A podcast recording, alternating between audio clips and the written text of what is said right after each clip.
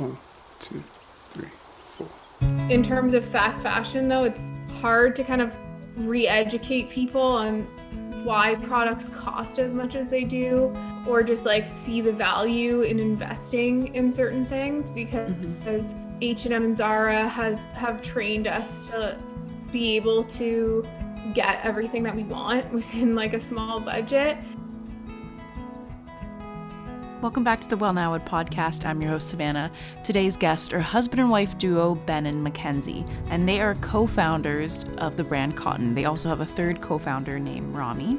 If you're wondering what Kotn is, Kotn is a mainly clothing company brand, and they develop products around the principles of considered design, relentless quality, honest value, and positive impact for their people and their planet. So, since launching in 2015, They've funded a number of social impact projects through their sales of their products, including building and operating seven new schools in rural areas of Egypt without access to education. So their mission is absolutely incredible, and I knew really nothing about the clothing industry, especially in regards to sustainability. So I learned a lot, and yeah, in this episode we talk about how both Ben and Mackenzie met, and then met up with Rami and came up with this amazing idea, which is kotn, and then how they first thought of going to farms, which is kind of unheard of when you think of a clothing clothing company.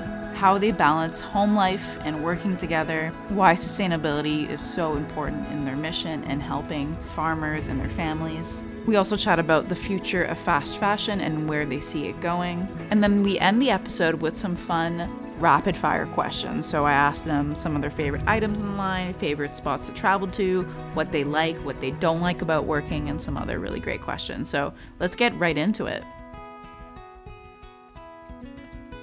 I'm here with Mackenzie Yeates and Ben Sehl. Ben and Mackenzie are a husband and wife team who founded Kotn with their co founder, Rami Helali. From fair labor practices to supporting social projects through the sales of their products, Kotn is a certified B Corp, creating quality clothing with ethical practices.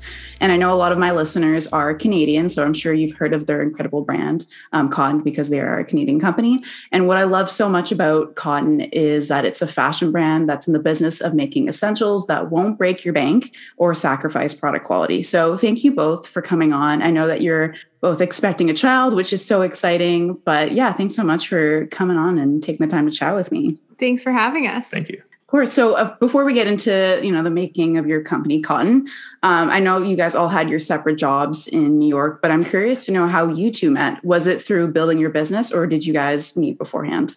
Yeah, we met beforehand. So Rami, our partner, had just moved down to New York, and so I was going down to visit him, and that weekend or week, I guess he had already or he had reached out to Mackenzie because her LinkedIn status said that she had moved to New York, and so he he ended up DMing her and saying, "Oh, hey, I'm also just moved here." And then she's like, "Oh, I'm having a I'm going to have this like party this weekend, a housewarming party. So why don't you guys come by?" And then so I went with him to this party, and then that's where uh, I met Mackenzie, and and they had already known each other, and then yeah, and then uh, pretty soon after that we started dating, and then uh, about nine months later, I moved to New York, and then like a year after that, we uh, got engaged and and um, married, and then started Kotn, and then got married. Um, so yeah, that's the kind of timeline.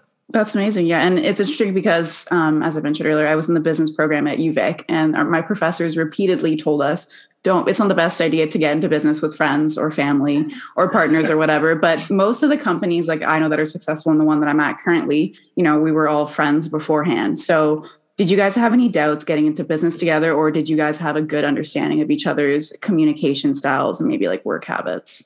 I don't think we really had doubts up front, but it definitely took a while for us to figure out our rhythm of working together and like the best way to communicate with each other and balance life and work. But yeah, everyone thought we were crazy for getting into yeah. business. I mean, there's yeah, there's definitely a survivorship bias thing if you look at just all the the successful people who who are who are together. I think there's probably a, a lot more people that uh, have have broken up that were started coming because they were friends, but. Uh, but yeah, I mean, everybody told us it was a bad idea, but to start something together. But I don't know. I think every entrepreneur that ends up launching everybody has doubt, but then everybody has enough of the sort of ah, they don't understand. We can do it anyway, sort of thing. So yeah. Yeah. And I think ultimately like that built-in level of trust between the three of us is something that has kept us going uh, Mm-hmm. through the hard times and also allows us to have tough conversations, really like give intense feedback to each other and has helped us all to grow, I think, a lot over the last six years. So that's kind of the positive side Yeah. of it for sure. trust i think has been that's such a key word that's so key in business is like just letting other people do things and stepping away from entirely i think that's where we were able to really excel because the three of us each took three different sides of the business and so and then really trusted the other person to like get their side done and that allows you to just tackle so much more ground um, and so yeah i think that that actually is pretty key Yeah, that's great. So, how did you guys balance and still today balance work life versus home life? Like, how do you not bring work at home? Because, especially at the beginning, I imagine you guys were really grinding really hard and it was like the majority of your life. So, how do you balance well that? now and now we work at home so Yeah. um, yeah. That is so that's yeah um yeah i don't know i i think you just try and and, and and fail a little bit. Something we've been like conscious of i think for a long time and always try to but then also like not beat yourself up. Like if you work a lot then like don't beat yourself up too much about that. And if you don't then also don't about that you know and just give yourself Mhm. a little grace i think has been is kind of the most important thing to just not to, to building a sustainable long-term you know relationship and, and company and all that. And so because there's times where you do have to work all the time like there's just there's periods where we had to go like crazy and there's still periods today where we have to go like crazy and there's periods where it's really chill and like you should totally enjoy that while you can you know and so certain things entrepreneurship's allowed us to do from travel perspective and things like that have been really awesome that otherwise wouldn't have been possible so Yeah, I think it. I don't know if I really believe people that say that they can like leave work at the door and they have to like really create separation between work and life because part of the reason that we got into it in the first place together was because we love to talk about business ideas and we we got excited about having those conversations. So we actually like talking about it a lot of the time. I think just having boundaries and having open communication about hey i'm not in a headspace to really like Yeah. jam with you on this right now or i need to not talk about work for the rest of the night and also like creating space to have date nights and things like that where we can kind of like set intention that the purpose of a dinner is to look each other in the eyes and not talk about work yeah. helps but at the end of the day there definitely isn't like clear lines of yeah that's i think that's actually so true. It's not about the indiv- it's not about like you it's about your relationship with the other people that you're you're with even if they're not running the business with you and knowing like where is that person at? If you're both really into talking about work and it's midnight like cool maybe something good's going to happen. But if one person's not and the other person is you know that's usually where some of the problems come up and and people get just totally stressed out. So just being open about that i agree. Mhm. And I think you have to set boundaries regardless as an entrepreneur about like talking about your business. And one of our big learnings throughout the years is like how much we share with our families too about all the things that are going on and like things that are stressing us out and stuff because they're often trying to solve it for us or like they get more stressed out about it than we even are. So yeah it's not just about working with your partner, but also figuring out like when is the best time to talk about your business with your friends and family and people close to Mhm. you too. So So, what about the you know the orange origin story of building the company? I know that your um, your co-founder has origins in in Egypt, and then you guys ended up going um, spending some time at an Egyptian cotton farm. So, I'm just wondering. What was your expectations like the day one landing there, and then like what were you guys thinking? Because obviously you guys didn't have that much experience. Yeah. Um, Well, it didn't really start with it. It didn't even really start with Egyptian cotton, and I and I think like origin story is so funny because there's like three different, like the three of us each brought a very different thing to the origin story. Like mine was probably the shallowest of the three, my which was it was a hot summer in New York. I was wearing a lot of white t-shirts. Some were really cheap and and not good, and some were really expensive, and I couldn't afford to wear them all the time because then I'd get pit stains in them, and then I'd have to throw them out, and you know, so pretty shallow, but it was like a product problem. And then Mackenzie also had a similar problem from when she worked at uh, Holt Renfrew. She was in brand strategy, and back at the time when she was doing it, she was launching a thing called H Project, which is their like ethical section within Holt Renfrew. And part of the thing that she noticed at the time was that there wasn't that much, there wasn't that huge range in aesthetic uh, within ethical fashion specifically. And so there's like having to have your ethics def- define your aesthetics is, you know, a, another pretty big, big problem. And then the, and then the third thing was, okay, so then we, after that, we started saying, well, we should start our own thing together. And then when we talked to, told Rami about it, he just happened to be in Egypt at the time for a family wedding. And that same week there was like a, this, which I, I tell about this product way too much for for it. But um, Kanye West had come out with a T-shirt with APC yes. that was made from Egyptian cotton. It was 120 US dollars, and so it was like, okay, that's too expensive for a plain white T-shirt. This is exactly what I'm talking about. And when we told Rami, he he just kind of like he, he gets very like excited about things, and so we sort of told him about this thing. He's like, oh, I'm in. Like, let's go. And then and then just wanted to make it happen right away. And when he talked to his mom, uh, he was telling his mom about it, and she said, oh, you know, like your grandpa grew up in a community where they farm Egyptian cotton. And so that sort of started the whole thing. And then so he started to pull on that thread and and you know then down the rabbit hole you go. We started this the sort of journey of building the supply chain and exploring Egypt like I guess at the end of 2014 and then in 20 in like February of 2015 you went to Egypt for a couple weeks a month, yeah. Or a month. And then I didn't end up going for like a year or something after that. Mm-hmm. So I think we've all had our own discovery journeys in Egypt. And it has inspired me so much in the process of building the brand because also seeing it as an outsider, I think you get this like hyper saturated view on the culture and like all these things that really stand out that maybe people that live there don't notice. So it, it's had a huge impact on both of us. And it's been really cool to like kind of have Egypt as an adopted mm-hmm. second home or something that feels really close to our hearts too. Yeah. Unfortunate not being able to go there with COVID, but prior to that, Mackenzie was there like half the year almost. Um, so it was yeah, pretty crazy. Mm-hmm. That's incredible. Yeah, and I know that your company partnered, um, you know, often with a local NGO NGO to provide a safe and convenient quality education to the farmers' children there. Um, and I know that you focused mostly to get you know young girls to experience equal education. And why was that so important for you guys?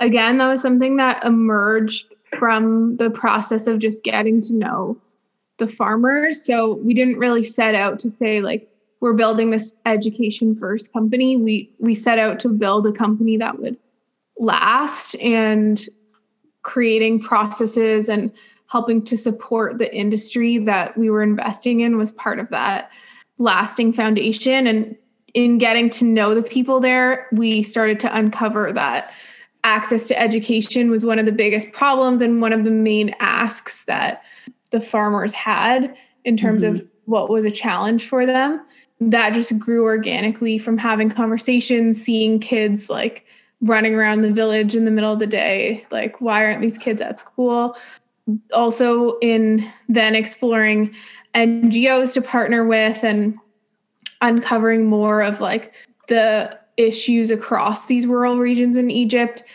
girls have a much lower chance of getting an education because they're not prioritized um, in terms of the need for them to be educated. And that also leads to early marriage and other problems. So the NGO that we work with is really focused on this. They actually won the UNESCO prize in, I think, 2019 for women's education. So that was something that we felt was really important um, mm-hmm. and and that's why we set this two to one ratio so that's been a really rewarding thing and i think like one of the spillover effects of that is i don't know if you watched the um, david attenborough documentary on netflix but mm-hmm. at the end of that documentary he speaks to some of his pointers on how to get a more sustainable future and poverty alleviation and population control are really key to protecting our earth too.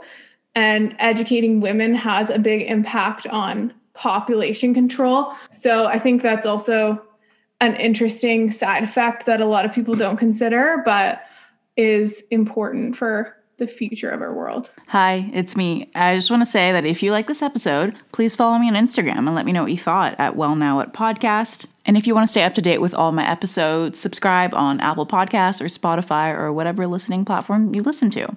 Now back to the episode. That's yeah, that's incredible. I definitely I haven't seen the documentary, but I definitely should. Um, yeah. And yeah, I'm I'm yeah, I'm wondering about you know about brand transparency. So most people when they want to start a fashion brand, they don't think of you know going to farms to make clothing.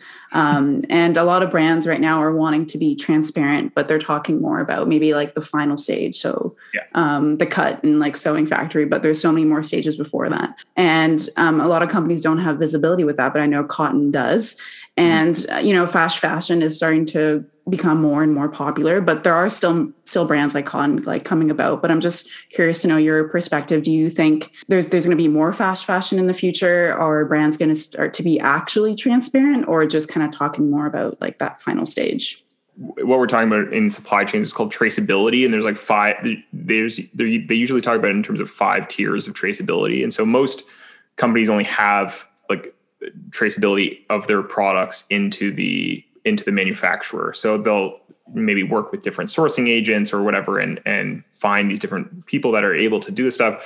And then those people source materials from various places or or and often even subcontract their work in order to hit the the production. So um, so as a result, trying to trace it back all the way to where did the fabric actually come from um, is very very difficult to do, and it was something that was very very difficult to do, especially in the days when there was no internet. And so that was one of the things that we kind of saw as an opportunity was, hey, okay, we see all these ethical problems with how fashions run today, but a lot of the big guys were set up like in in you know the 1900s. Um, there just wasn't really a great infrastructure to allow for communication like that. So so that was one thing. Another thing was like we didn't know all like we weren't in this business before so we didn't really know all the best ways of doing it or like the most efficient ways of doing it. Um, but we also wanted to understand it from the ground up too. So that was like part of just okay you know we found out we had a connection to egyptian cotton. Like let's go find out about this material and like see what actually would go into making this thing or is it all just marketing and hype? So we've we and then over time we just recognize the ability, like the importance of traceability and and we think that that's going to be a, a a trend in the future, or at least we hope. Um, and so, so we want to make an outsized investment in that now. And so that's definitely what what we've started to do, and that's where we've seen a lot of a lot of focus. I just think it's important that you know where your stuff comes from. Um, if you if you say that you care about the impact of it, it, and you don't actually know the impact, then you can't really, you know what I mean? Um, mm-hmm. So, uh, so that's c- kind of where where we where we stood is like you have to look behind the curtain.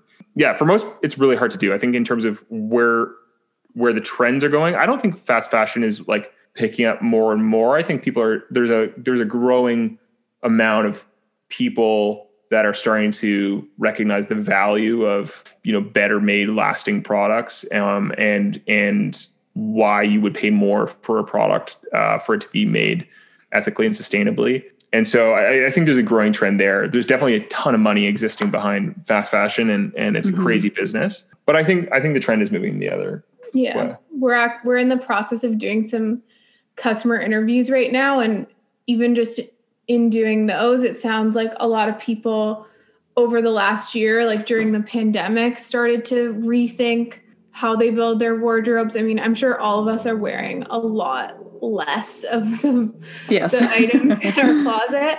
Um, and it's fine, you know, we make do with it. And starting to think about like what our impact is across the board when we're buying those things seems to have come top of mind for a lot of people so that's that's promising i think in terms of fast fashion though it's hard to kind of re-educate people on why why products cost as much as they do or just like see the value in investing in certain things because mm-hmm.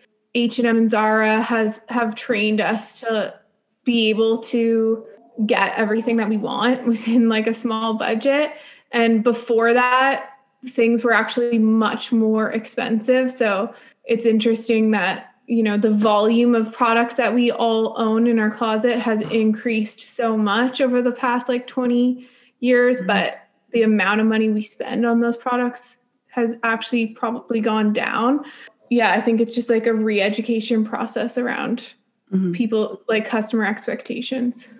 Yeah. And I, I, think I heard you say in another interview that fast fashion like they test for five to seven wears for for each garment so like that's disposable clothing yeah. um and i know kotn it's it's like the main mission is for it to become an integral item um your wardrobe so how does like the testing process work when you build like a new a new garment how does that work mm-hmm. yeah um well i think the place where we start is with the at the fiber level and that's been part of our sort of origin story since the beginning is this focus on Egyptian cotton as a premium fiber. So we really believe in natural materials and the longevity of those materials. Um, tried and tested like throughout generations. This is what all clothes were made out of natural materials, like not that long ago, I guess, like prior to the 60s.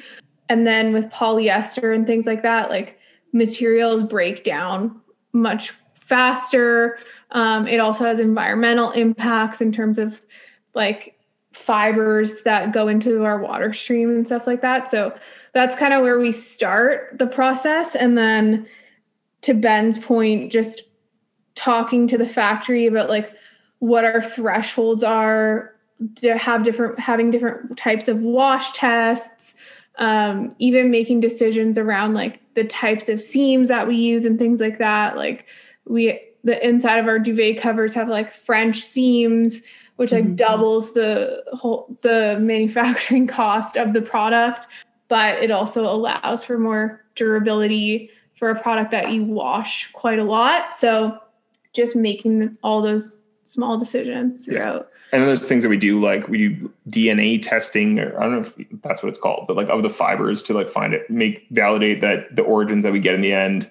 Because you can't just kind of like, all right, we have it all set up and then we hope it works. Then there's like checking that happens after mm-hmm. that. So there's that sort of mm-hmm. stuff. And then there's of course holding us accountable with things like the B Corp audits and and doing that. Um, and then we and then we also test the whole supply chain by having third parties go into to audit our supply chain and and um. And like look for you know just have have a sort of a third critical eye to look for for vulnerabilities and and things where we could improve um, in terms of safety, sustainability, and and, and ethics. So. Mm-hmm. There's a lot of things we've learned along the way too, because we didn't come from a manufacturing background. We had to learn what to ask for. And sometimes suppliers or factories will tell you, like, oh, that's not possible, or oh, we don't do that mm-hmm. thing because it, they don't want to want the hassle of having to do it, especially mm-hmm. when you're a super small company. It's hard to leverage those types of um, requests, but we've learned a lot throughout the process on what we can ask for and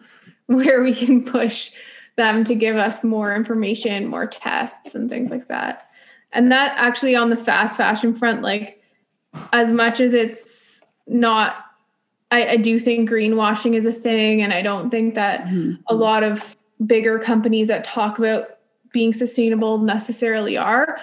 But the flip side of that is that having companies like H&M hold manufacturers accountable to certain certifications and checks and balances and things like that help across the board um, because we don't have the power in some cases to force them to yeah. get those certifications. So I would say that's like yeah. a positive of of some of these bigger companies yeah. moving towards. And it's and it's like you know a lot of these companies are starting to do a lot of these more these things because customers are voting with their dollar like to to make more ethical purchases, and so you do get shifts.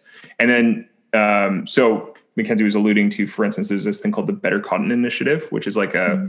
a, a, a structure to just make uh, grow cotton in a better way, use less water, uh, be more environmentally friendly, friendly, et cetera and like h&m was one of the creators of that and are, are, people that help bring it to a bunch of different places. So it's it's not like um, the problem is is that you know there's even though the team the sustainability team at h&m is is bigger than our entire team um, and and what they are able to do is huge they're also just such a huge operation. So there's just so much stuff to cover you know? Um, so i mean at least they're they're starting and trying and, and doing some different things and those have really helped us. But that's why I'm more optimistic about the outlook is is to see where a lot of the industry people are shifting things. Mm-hmm.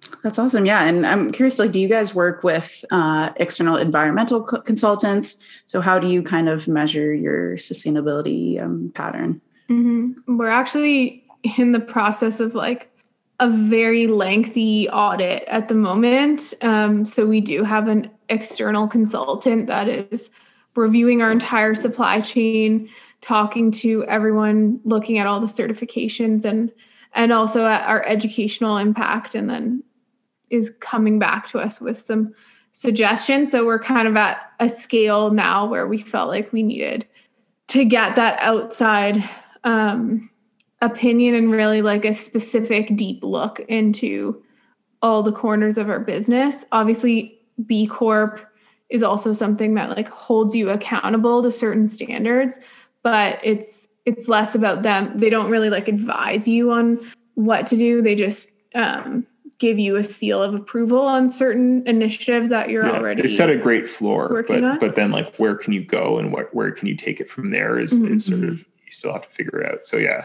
So I mean our strategy was just go find experts in it to to tell us Mhm. what to do and Yeah.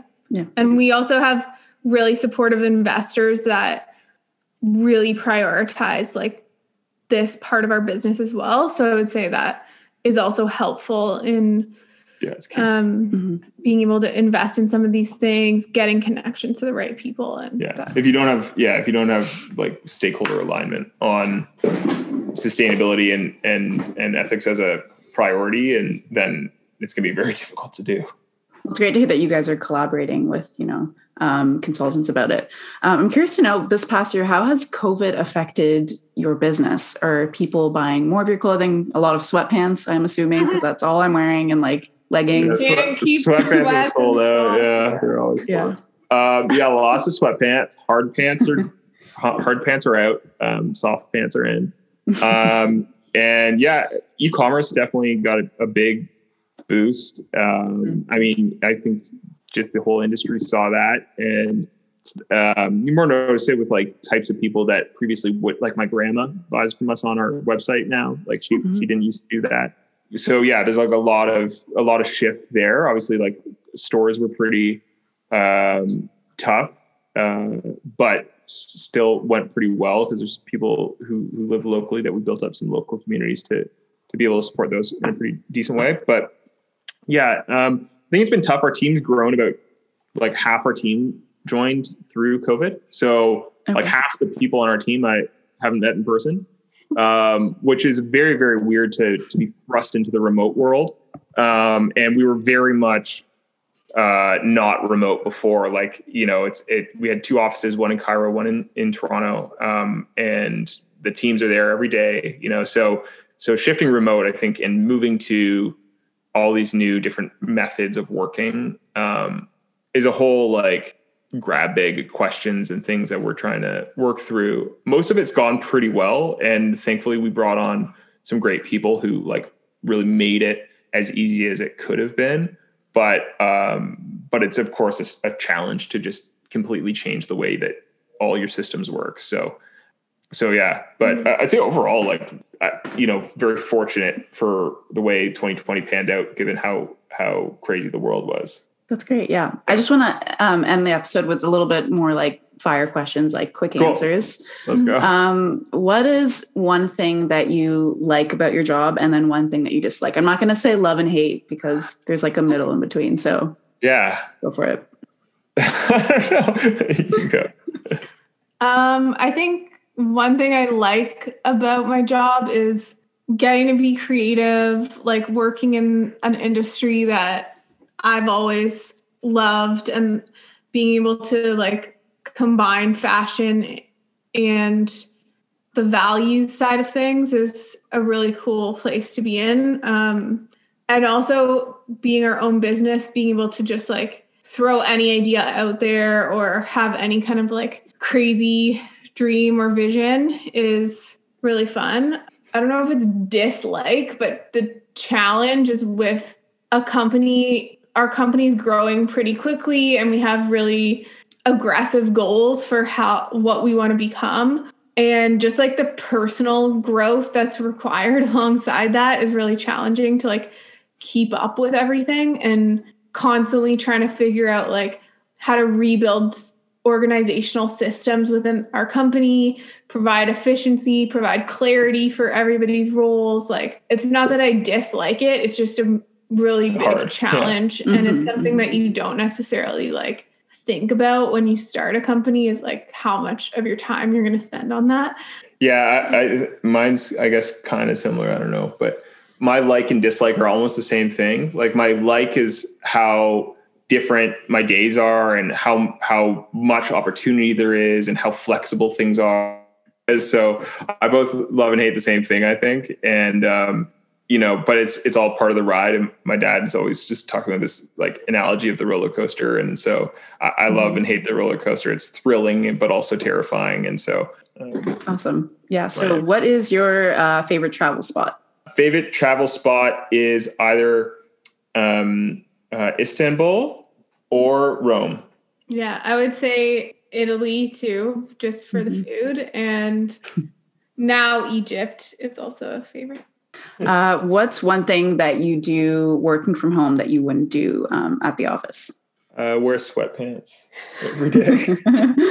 you got to go more rapid fire. I know. I'm, not, I'm not a rapid fire person. Well, I'm being like eight months pregnant and working from home. It's kind of nice to be able to mm-hmm. lie down for like 10 minutes in the middle of the day. So that's something I wouldn't do at work.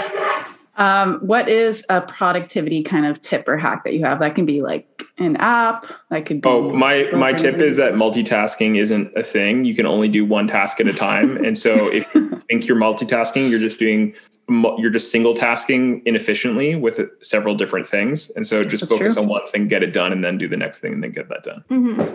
I I don't know if it's a productivity tip, but we use an app called Fellow for meeting agendas. Um, mm-hmm. And it's helpful to, when things come up throughout the week, to be able to like jot down notes in your one on one templates with people so you remember to talk about those things. Um, but I, I don't know if that's productivity, yeah. but I like yeah keeping notes, fellow. keeping like meeting meeting agendas are key. Yeah, and it's all like accessible in one place. So Awesome. Yeah. And I just have a last question. What are, you know, each of you your favorite two pieces of um, cotton from your brand? That's hard. COVID answer would have been hoodie sweatpants. However, uh, I'm actually going to go ahead and say that I think our um, white Oxford and is it the fatigue trouser?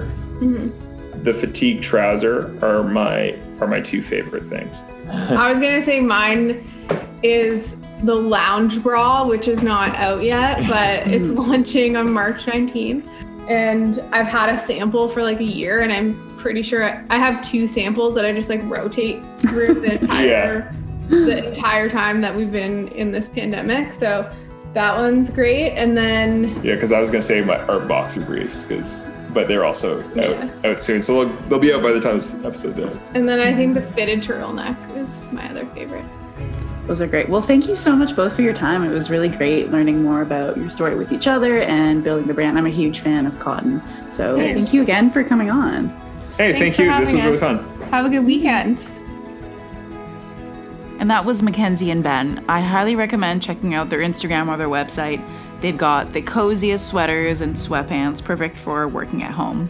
Thanks so much for listening. Don't forget to subscribe and follow me on Instagram at Well Now What Podcast, and I'll see you next week.